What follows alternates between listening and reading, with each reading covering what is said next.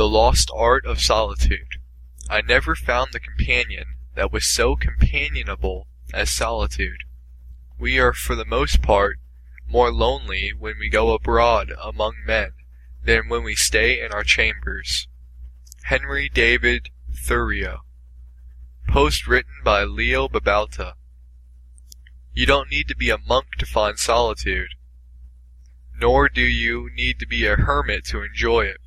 Solitude is a lost art in these days of ultra connectedness, and while I don't bemoan the beauty of this global community, I do think there's a need to step back from it on a regular basis. Some of my favorite activities include sitting in front of the ocean, still, contemplating, walking, alone with my thoughts, disconnecting and just writing, finding quiet with a good novel, taking a solitary bath. Don't get me wrong, I love being with loved ones and walking with a friend or watching the sunset with my wife or reading a book with my child are also among my favorite things in the world. But solitude, in these days as much as ever, is an absolute necessity. The benefits of solitude. The best art is created in solitude, for good reason. It's only when we are alone that we can reach into ourselves and find truth, beauty, soul. Some of the most famous philosophers took daily walks, and it was on these walks that they found their deepest thoughts.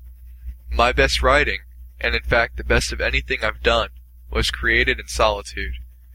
Just a few of the benefits I've found from solitude. Time for thought, and being alone. We get to know ourselves. We face our demons, and deal with them.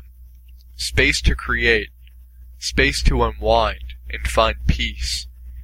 Time to reflect on what we've done, and learn from it. Isolation from the influences of others helps us to find our own voice.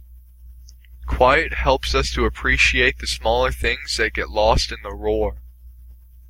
There are many more benefits, but that's to get you started. The real benefits of solitude cannot be expressed through words, but must be found in doing. How to find solitude. You start by disconnecting. Take every means of connecting with others and sever them. Disconnect from email, from Facebook and Twitter and MySpace, from forums and social media, from instant messaging and Skype, from news websites and blogs. Turn off your mobile device and phones. Turn off the computer.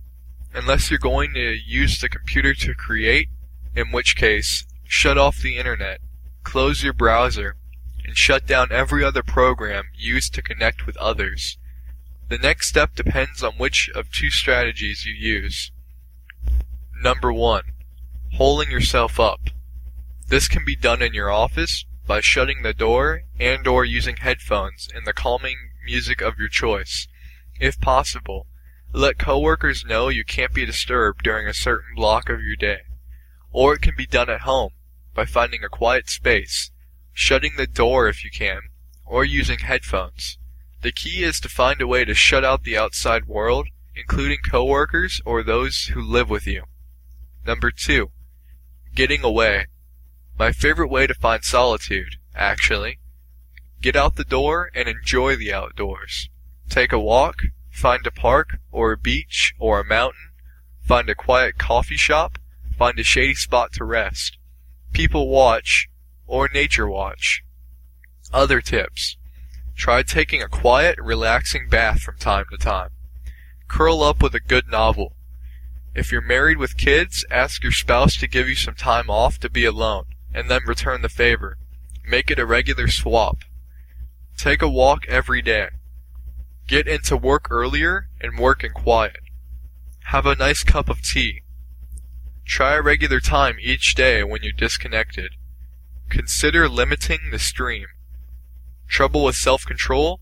Use one of these tools. No time for solitude? Try these tips.